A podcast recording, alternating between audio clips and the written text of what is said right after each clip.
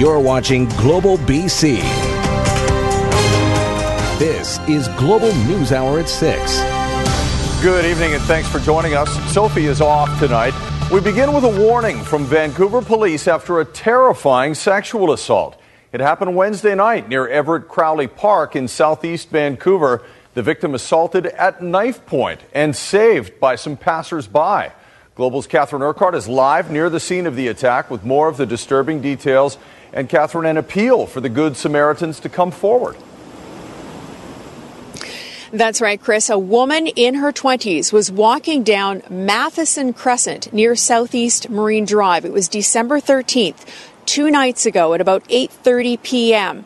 Suddenly, a man armed with a knife and with a covered face came up from behind and pulled her into the bushes. He then proceeded to sexually assault her. That is, until a couple came along and scared him off.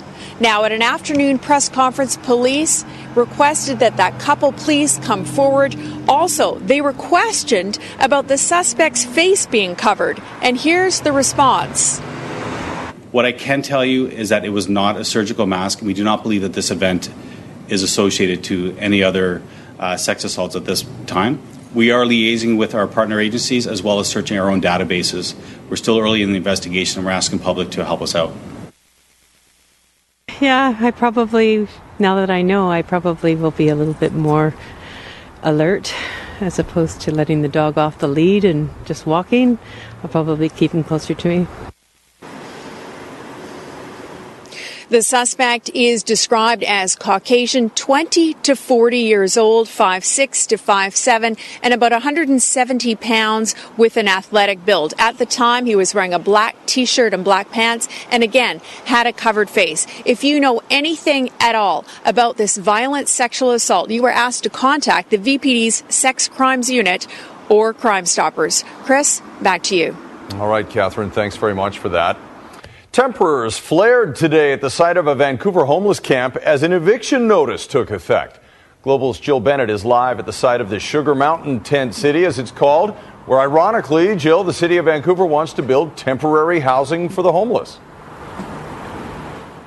They do, Chris, but first they have to clear the site. It is still filled with tents, carts filled with belongings. Only about five or six people here tonight. They appear to be packing up, but when they might leave is still unclear.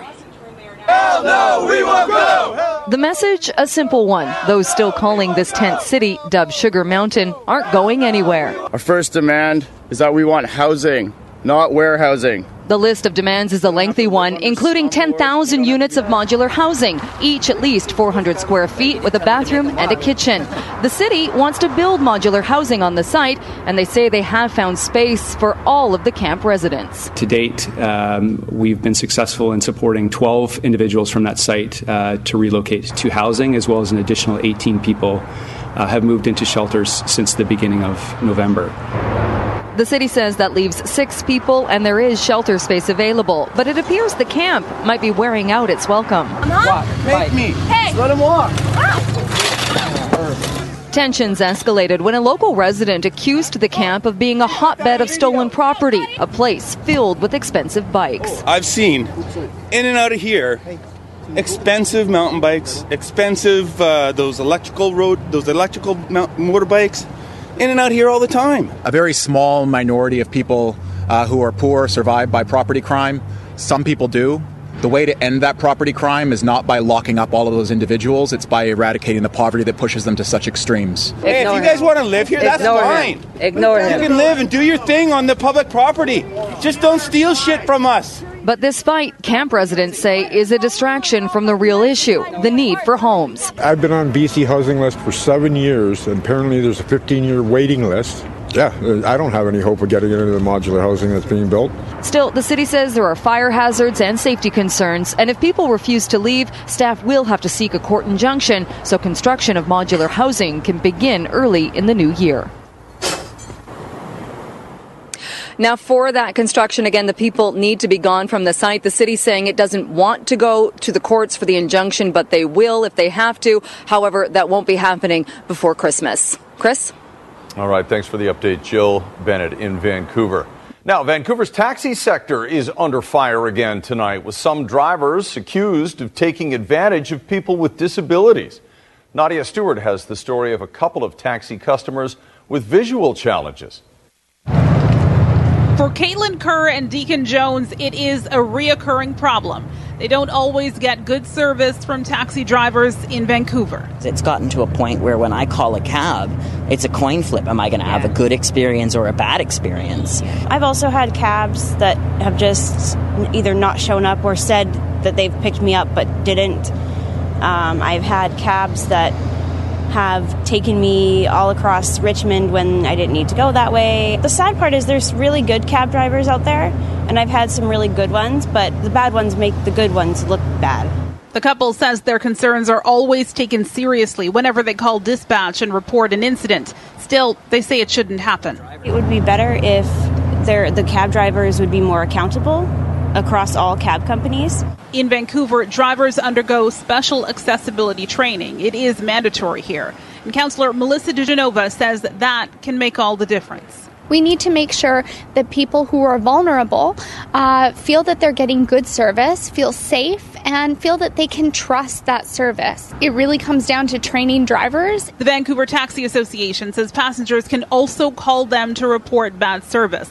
But the Canadian National Institute for the Blind says there has been a significant decrease in complaints like this, particularly since the Taxi Bill of Rights was introduced nearly a decade ago. I believe it's educated not only the drivers, but it's educated uh, anybody who may be trying to uh, access a taxi cab, and I think it's a raised awareness in the general public. Still, the couple says there is another solution, more options. They feel there would be more accountability if there was more competition in the market. I would love Uber in Vancouver. I don't think it should necessarily take away from the taxis, but I think it should be another option. Nadia Stewart, Global News. Some Surrey businesses say they're losing a ton of money because of nearby road repairs. As Aaron McArthur reports, the owners say the partial closure of that 152nd Street overpass is hitting them at the worst possible time. If you're counting, just 10 days before Christmas. For retail shops, this is crunch time. This is when the dough gets made. For stores in this South Surrey strip mall, the customers have disappeared. We're looking at probably about 80 customers now every single day. On December 4th, a semi truck gave the underside of this overpass an unwanted facelift. The damage is extensive, and the northbound lane of 152nd Street is closed. People can still get to the South Point Annex, but it's the perception of an inconvenience that's keeping shoppers away. For the Seven Seas Fish Market, the drop off has been significant. Drastically, yeah, by at least I'd say a good 50%. Yeah. According to the Ministry of Transportation, now that an assessment has been done, the work to repair the damage could take months. Business owners understand the damage is severe, but are pleading with the city and the ministry to at least improve signage. I don't know if there's a solution to it, but something to help people to realize that we are still open. We usually see uh, cars coming in, but they end up just taking a U turn because they need to get out. So, yeah, that's been a bit concerning. The overpass repair is just for the short term. The ministry and city of Surrey are planning long term major improvements, including an expanded interchange to what is already a notorious bottleneck. Aaron McArthur, Global News. BC air travelers on a budget have one more option starting today. Flair Airlines, the latest ultra low cost carrier, took to the skies. The big question, though, of course, will this one succeed where so many others have failed? And touchdown back home in Kelowna, and this time this Boeing 737 is arriving as a scheduled service Vancouver, Kelowna, Edmonton, Toronto. And if you time it right, you can score some pretty low fares. And so I looked online. It was amazing, almost as good as uh, a Greyhound bus. So uh, Vancouver. Vancouver. Actually, I just found it online when I was booking my flight out to uh, Kelowna here. And what did you think? Uh, what stood out in your mind? The price. No frills ultra low cost airlines are extremely popular in Europe and the United States, but have had a hard time taking off in Canada. Typically, a startup like this sees predatory pricing from the larger airlines, something industry analysts say the Federal Competition Bureau, YVR, and other levels of government have failed miserably to stop. Both YVR and the government have to work uh, hard uh, in order to prevent any uh, predatory measures by major airlines. For example, if Air Canada and WestJet start lowering fares but only on the routes Flair is flying, alarm bells should be going off because that's predatory pricing. And YVR needs to keep costs down for upstart services. We also um, work to have great fees and charges for our airlines. So through Connect YVR, we keep our rates to airlines low as possible, one of the lowest rates in, in Canada. To avoid predatory pricing, Flair is purposely avoiding Calgary, WestJet's headquarters, for example. And because the Kelowna based airline is starting with five 737s with two more coming, analysts like the odds of it actually surviving. Ted Global News. It's just a ridge line of fire all the way across. 2017 was a wildfire season we'll never forget. Close to 40,000 people evacuated and more than 300 buildings destroyed this past summer. It prompted the first provincial state of emergency in 14 years. Now, the total area scorched, the forest that was scorched, set a record of well over a million hectares. And to help the forest industry recover, researchers at UBC are getting a much better view from above. As Romina Dea reports, they're using state of the art drone technology to take the research where it's never gone before. The equipment that are working on Fire 870 at Telco 2. This year's wildfire season, the worst in BC's history. Drones now being deployed by UBC researchers to survey the aftermath like never before. Rather than just measuring at the base of the trees like a traditional forestry would, we're able to use the aerial view that drones give us.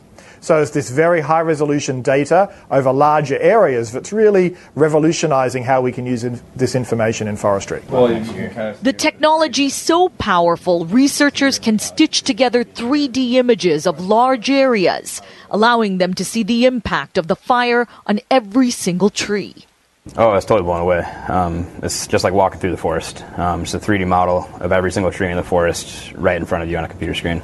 Drone data captures a more precise picture of the condition of the wood, how much can be salvaged, and what will be the effect on animal habitats. The new technology also has potential beyond the fire zone. Fire is obviously very topical and important to do this year, but we're also mapping individual trees, producing new maps of where all the trees are in these high value timber areas. We can predict tree height. We can work out the size of the canopy. We could look at the habitat value of particular crowns. We could predict the species of those crowns. And in British Columbia, we're also concerned about the mountain pine beetle, so we can still see the impact of disease.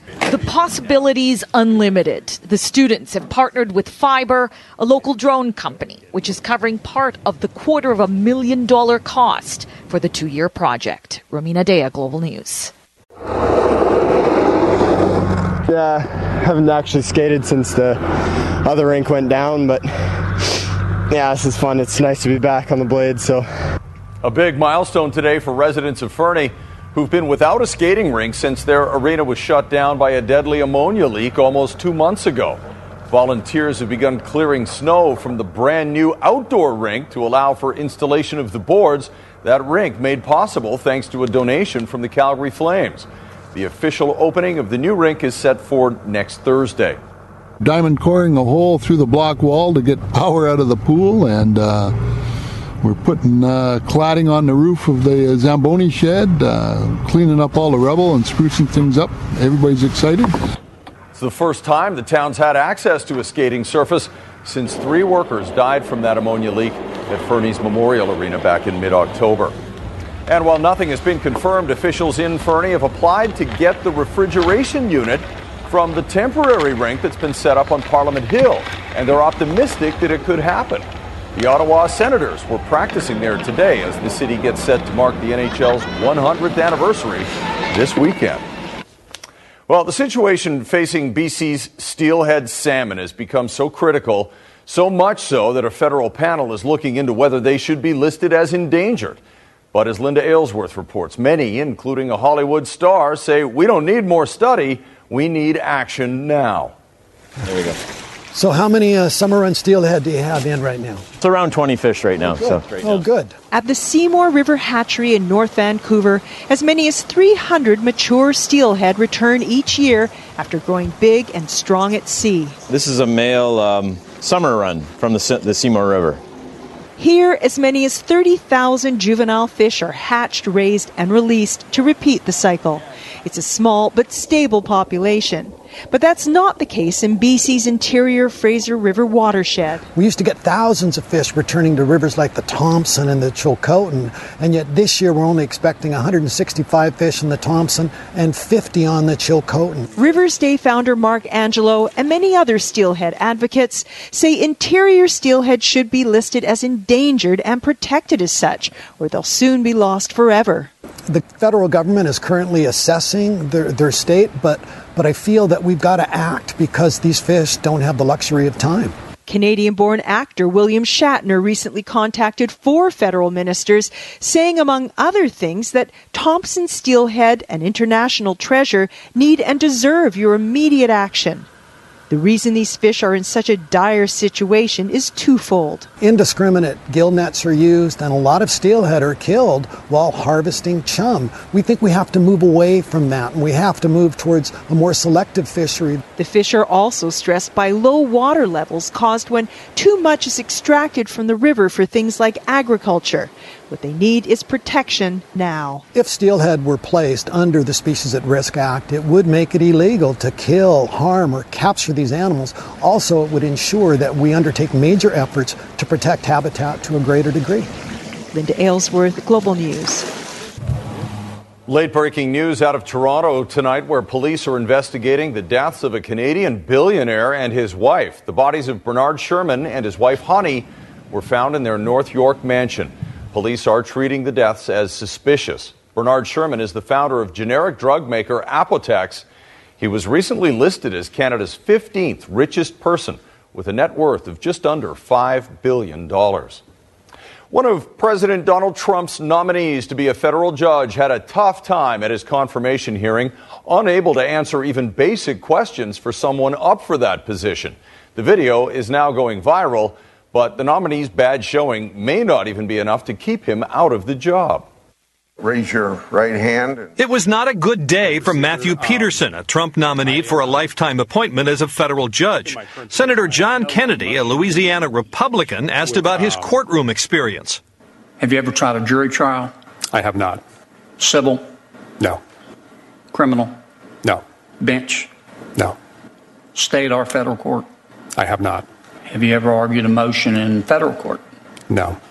Nor could he answer basic questions about trials like the expert witness rule. Yes. Can you tell me what the uh, Daubert standard is? Uh, Senator Kennedy, I, I, don't have that uh, readily uh, at my disposal. Or a common method for blocking trial evidence. Do you know what a motion in limine is? I would probably not be able to give you a good definition okay. right here at the ta- at the uh, okay. table.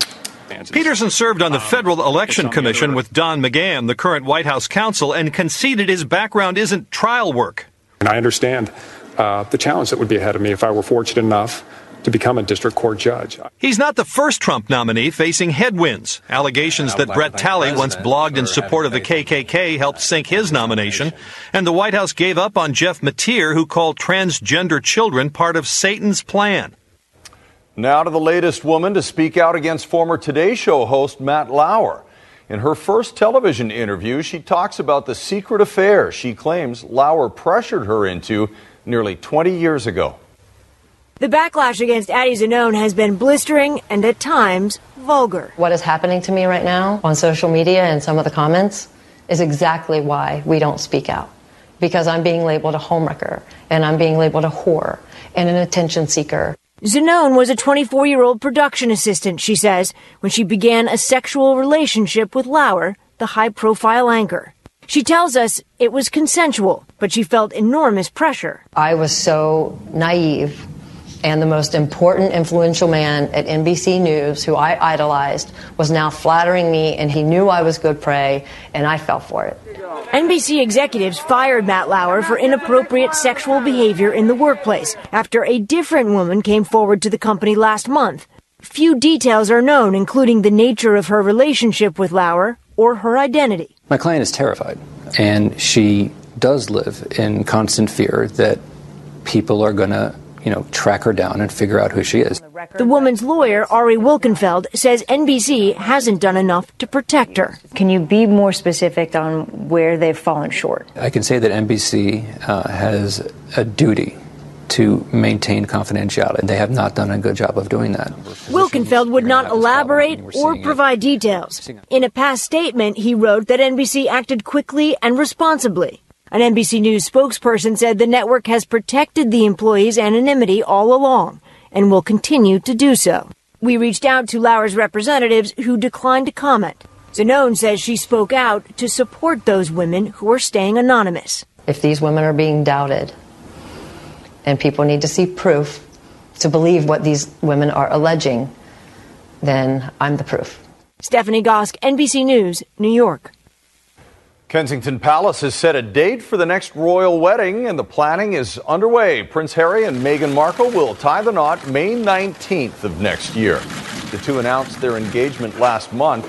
Markle will be baptized into the Church of England and confirmed before the ceremony. The marriage will take place at St. George's Chapel in Windsor Castle.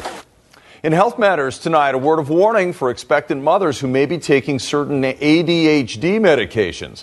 A U.S. study has found that babies whose moms took Ritalin or Concerta in their first trimester were slightly more likely to be born with a heart defect. Adderall and other amphetamines used to treat ADHD did not carry the same risk. Experts say women taking Ritalin should probably discuss alternatives with their doctor before becoming pregnant. And if you like tea, you'll like this study out of California. Researchers say people who drink a cup of hot tea a day are 74% less likely to develop glaucoma than people who never drink tea. Tea contains antioxidants and anti inflammatory chemicals that have also been linked to a lower risk of heart disease, cancer, and diabetes. And the weather coming to you live from the PNE tonight at a first of its kind of event down there. Christy, it's beautiful. It is incredible color, incredible display, and it's just massive, Chris.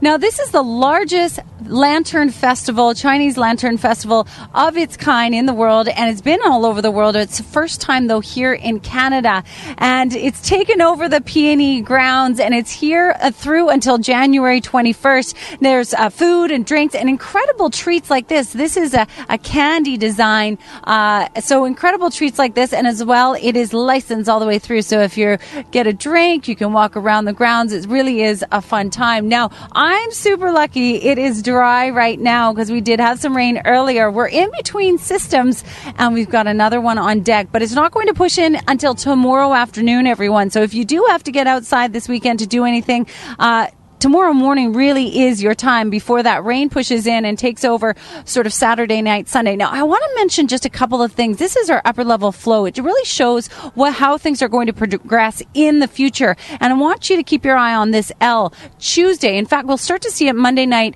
uh, Monday night and then into Tuesday, and it could be quite a storm. We're talking about wind, rain, possible power outages, and the possibility of some snow at higher levels. So we'll be tracking that. It's still days off, but we're just giving you a heads up to make sure you tune in for that forecast and pushing it forward into Christmas.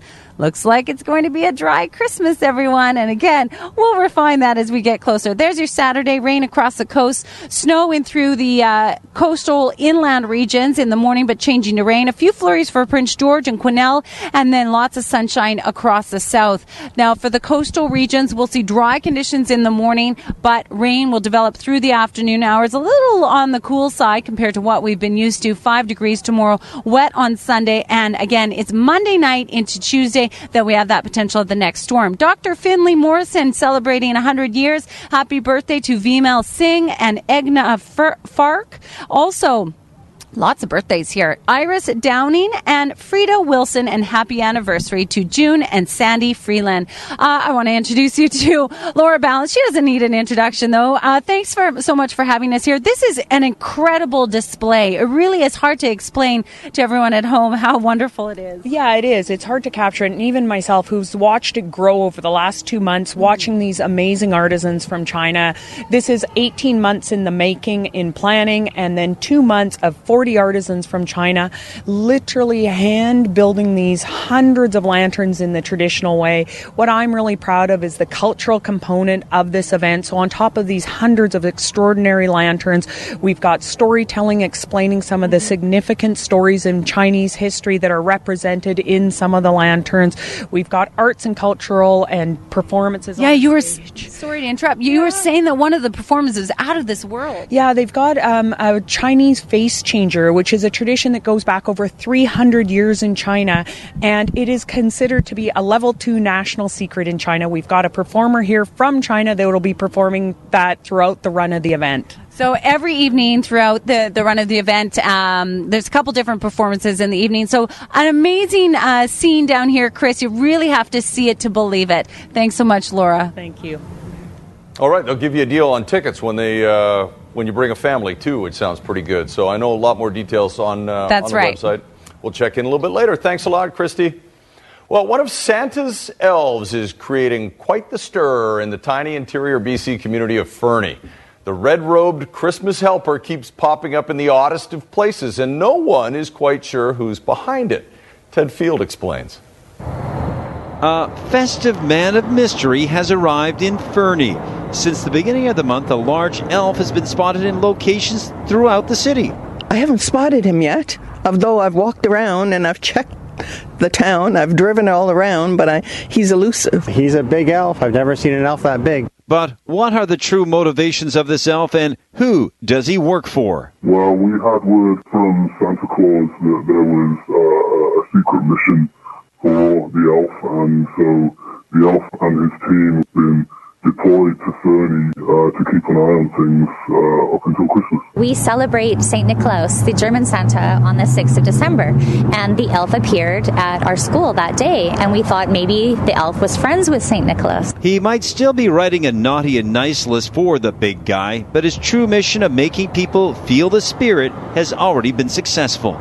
He was way up on a telephone post watching the Christmas train uh, two nights ago, so that was pretty neat. It's bringing people out and bringing people together, and that's uh, that's what we want this time of year. It's fun that it kind of pops up in different shops and it's good for kids. As mysteriously as the elf arrived, he disappeared. So our students think that it is uh, trying to promote goodwill and kindness for the holiday season. And if you want to check out the elf spirit, he'll tell you on Twitter. Ted Field, Global News. Everybody's on Twitter. NASA has made another spectacular discovery a new planet and solar system. And scientists say they couldn't have done it without the help of artificial intelligence. The Google AI system has been able to search through that pile of information much faster than humans have been able to dig through it.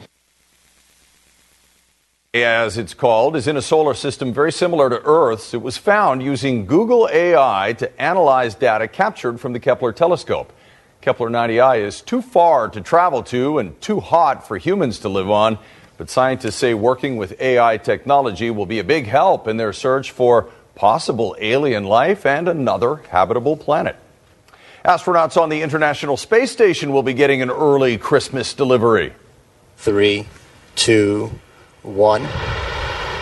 SpaceX is sending an unmanned rocket to the ISS. It's carrying more than 2,200 kilograms of goods and supplies. The payload is expected to arrive on Sunday. And one of the coolest parts of this mission was the rocket's re entry. A sonic boom passes across the Florida Space Coast as the Falcon 9 first stage makes a pinpoint. It made a pinpoint landing back at Cape Canaveral Air Force Station. Today's launch is a first for SpaceX. Both the rocket and the capsule had been previously flown and were recycled for this mission, the first time both have done that together. All right, Barry's in for sports tonight. Nice to see you. Nice to see you. Are you sure they just didn't reverse the video there? and looks just like have it, the rocket go back. That's a pretty good uh, you know, parallel parking stuff. Never mind that. Uh, amazing technology, yeah, yeah, isn't it? stuff. The computer's doing the driving yes, in that yes, that helps for sure. Uh, what's happening in sports? Well, of course, we've got Canucks uh, taking on the Sharks. Hopefully, Vancouver has a little better effort in them than they had in Nashville. And uh, of course, this time of year, families, you know, have a fight sooner or later, maybe. But uh, this next family takes it to a new level. A lot of bad breaks for the Canucks so far this season. Yeah, you know, it's going so well. Literally, the last 10 days, it it's crumbled. And it's too bad because it was, Yeah. it was fun to watch those guys, but not so much anymore. Thanks, Chris. The uh, hockey gods continue to pile on the Canucks. Today, they revealed another injury to a key player, their best defenseman, Chris Tanev, will miss two to three weeks with a groin strain. So he joins Bo Horvat, Sven Baertschi, Brandon Sutter, Derek Dorsett, don't forget, and Erik Gudbranson on the injury list. Sutter still seven to ten days away. Gudbranson could be back inside a week. So the Canucks are seriously undermanned. So in order to have any chance of winning, they have to do all those little things right. you know, our details have to be good right now. Uh, I I preach them a lot, and when you're when you have guys that are out in injuries, then that part of your game is something you have to lean on. Make sure that we uh, play our, our type of game again and get back to our habits, playing aggressive, uh, out competing them, and uh, making sure we're paying attention to small details. And uh, I think if we do that, we can get the results we want. We had a good meeting this morning. Uh, I think I think we all realize what what uh, kind of effort we need to be successful right now. Uh, uh, good defensive. We got to expect to, to win these games two one and, and uh, uh, play like that too. I think uh, if we do that, we'll, we'll have a good chance. All right, speaking of injuries, the Leafs have been without Auston Matthews for four straight games, and there is panic in the Southern Ontario market. But they did get off to a good start tonight against the Wings. Andreas Borgman shot, pinballs off a couple of Red Wings in front and into the back of the net. 1 0 Leafs after one, but Detroit tied it. And then mid second, short-handed, Trevor Daley scored 2 1 Detroit, and that's where they stand right now in the third. And we'll show you one more Kings and Rangers. LA leads the Pacific Division, 11 points up on the Canucks. Marian Gaborik's had a pretty good career. He used to play for the Rangers too. Minnesota played for a few teams. That's his 401st career goal, but this is his 1000th career game. So nice to score in a milestone game. And then Gaborik in here, stopped by Lundqvist. Torrey Mitchell on the rebound. Goal and an assist for Gaborik, 2 2. But no fairy tale uh, ending tonight. Rick Nash scores with under three minutes to go, or with about three and a half to go, and the Rangers win 4 to 2. The Whitecaps have filled the void left by departing goalkeeper David Ousted. The Caps have acquired former LA Galaxy uh, keeper Brian Rowe in exchange for a second round draft pick. Rowe played six seasons with the Galaxy and will battle New Zealander Stefan Marinovic for the starting goalkeeper's job with the Whitecaps. Well, for the most part, constant fighting can tear a family apart, but that is not the case for one Port Moody family. Fighting is what's actually brought them together and has led to great success in the sport of mixed martial arts. Moms and sons spar about things all the time, but these two actually spar. Obviously, they're not your traditional family. Both happen to be professional MMA fighters. Julia Budd is the Bellator World Champion in the women's featherweight division, and her stepson, Lance Gibson Jr., just won his pro debut last week in Oklahoma. Julia married Lance's dad three years ago, but has been with him for a decade. And in that time, mom and stepson have forged a very unique, special relationship. I call her Jules. She's uh, she's my best buddy uh, in the cage, out the ca- outside the cage, at home, whether we're hiking, whether we're walking the dogs, doesn't matter. She's she's one of my best friends. Her name's Jules to me. So He's got the biggest heart, and he puts so much time and effort into training other people in the gym um, that watching him achieve his dreams is, uh, you know, you know, fills my heart. Lance Jr. literally grew up in the MMA gym. His dad, Lance Sr., fought in the UFC back in the early days in the 90s and early 2000s. back in the day, my dad would always tell me stories of me being in a car seat, going to training with him morning and night, every single day. And literally, the minute I could walk, I was doing, I was throwing punches, I was throwing kicks, I was wrestling, I was doing all that, all that kind of stuff. I used the gym as my playground, basically. And it still is. Lance Jr. helps run the family business, Gibson MMA in Port Moody. Both pitch in teaching classes, and when that's done, it's time for their own training, often together. It's awesome training with her because she prepares me, I prepare her. We're both each other's coaches.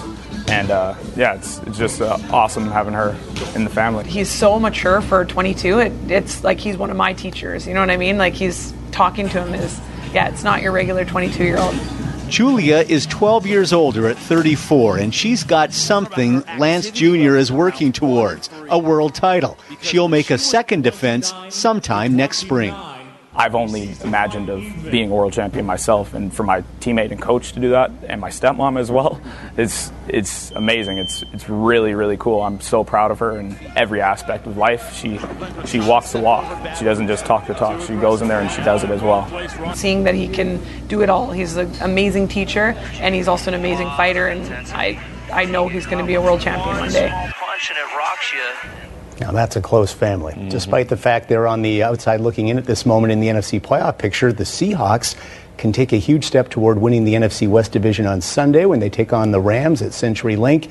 If Seattle wins, they'll tie the Rams at 9 and 5, but would have the tiebreaker based on head to head meetings. But those Rams always bring it when they play the Seahawks. When you put two physical minded um, teams together, you typically get a good football game. So uh, that's always been the case. It's been the case since I've been here. Uh, they've done a phenomenal job and obviously had uh, extreme success with it this year. This is probably as well rounded a team, and I've said that uh, the last couple weeks because we've been facing teams that just have their act together. These guys are great in special teams. They're playing terrific defense, and their offense is way out there, averaging over 30 points a game. So um, it's just we have to do everything right to have a chance, and, and that's what we're preparing to do. And we'll finish by showing you this. That is Brook Lopez of the Lakers. Free throw attempt, uh, air ball. Second attempt, Brook Lopez, uh, the NBA players, air ball. Now, he does make uh, $22.6 million per year. He needs to hire a coach to, to take some free throws. Look, that wasn't so embarrassing, but not even close. I mean, Yeah. you're a basketball player. Well. you should, you know. Well, I'd say you're one of the top five. I- guys. You're one of the top five at global, personally. Oh, th- yeah, thank for you sure. very much for You'd make our putting in starting lineup for sure. I would start on the echelon. bench. Drew, she'd be in there. She's tall. She sure would. And she's here now with a preview of Global News at 11. Ann? Thanks, Chris. Heartless thieves have stolen a family van outside of Children's Hospital. Brad Perkins telling Global News his son is currently in hospital with intestinal failure. The family arrived from Campbell River and is dependent on that van while they are here in Vancouver. But earlier today, Perkins says his vehicle was stolen on Heather Street. Inside, several valuable tools the father says he uses to help make ends meet. We'll hear more from him when you join us tonight at 11 o'clock. Chris. We sure hope they get that van back. Thanks very much, Ann. A bittersweet weekend for Star Wars fans. That's up next. But first, here's Kasha Badurka with five things you can do with your family this weekend. Kasha? Thanks. The magic of Christmas is in full swing at Butchart Gardens near Victoria. Enjoy the lights, decor, and their 12 days of Christmas displays throughout the gardens. The Vancouver Chinese Lantern Festival begins today at the PNE. This five-week celebration of Chinese culture features massive lanterns, engaging performances, and incredible food. Tomorrow, Santa arrives at the Britannia Mine Museum by helicopter. There are photos for the kids and all kinds of festive activities and displays. The first 50 kids to arrive get in free. Get some holiday shopping done tomorrow at the New West Craft Holiday Market. That's at the River Market in downtown New Westminster. Shop one of a kind artisans and try some local treats. It's on until 4 p.m. It's always a good time to enjoy a free skate downtown at the Robson Square Outdoor Rink. It's an annual local tradition. But if it gets too mild, call the hotline to ensure the rink is open. For more on these events, head to globalnews.ca slash five things. Global News Hour at 6. I'm Christy Gordon with your snow report for this evening. Finally, some fresh snow across southern BC. Whistler Blackcomb saw two centimeters fresh snow in the last 24 hours, and there's more on the way this weekend. Grouse and Cypress didn't get any fresh snow, but their bases are incredible at 170 and 178. Sasquatch saw five centimeters fresh snow. Revelstoke Mountain Resort saw four centimeters new snow, and Manning Park one, but Powder King got hammered with a good 10 centimeters in the last 24 hours. Into the interior now, Big White and Silver Star, no new snow, but their bases are really healthy at 105 and 97. Sun Peak saw one centimeter fresh and Apex three. Coming up on ET Canada, Matt Damon comments again on the sex scandals that have been humiliating Hollywood and faces a backlash, plus a preview of the live musical version of the beloved holiday classic, A Christmas Story. All of that is coming up at 7 right after the news hour. But for now, it's back to you, Chris. All right, thanks very much, Cheryl. The opening weekend of the new Star Wars movie is expected to be the biggest of the year, and the movie is enjoying some pretty rapturous reviews. But for longtime fans, the euphoria is bittersweet because the movie marks the last appearance of one of the iconic actors who started it all.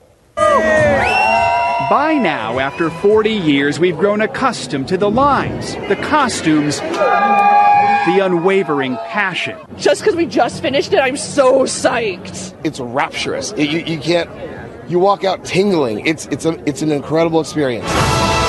But this time there is something different. It's Carrie Fisher's final performance as Leia. There was a round of applause and kind of a sad feeling. You could just tell everyone was sad. Today in Boulder, Colorado, Seth Haber closed his business, Trek Light Gear, early just so his staff could go watch Star Wars The Last Jedi. I have to hope and I have to dream that it's going to be the best best thing ever. Already, the film has raked in 45 million at the box office, the second highest Thursday night preview ever. It's the eighth episode in the franchise. It's about family, and that's what's so powerful about it. And for Fisher, who was 20 when the first film premiered, it's the role that made her a star. She died just months after filming her scenes for The Last Jedi. It's so hard for me to think of her in the past tense because she's so alive in my mind. In the film, she's just wonderful. After 40 years, her force is still strong. Joe Fryer, NBC News, Los Angeles. Just talking about the awesome weaponry. The, the lightsaber, lightsaber, is yeah. just the best weapon ever in filmdom. Uh, since December 18th, 2015, how many Star Wars movies? I believe three, right? Yeah. How many Cleveland Browns victories? One.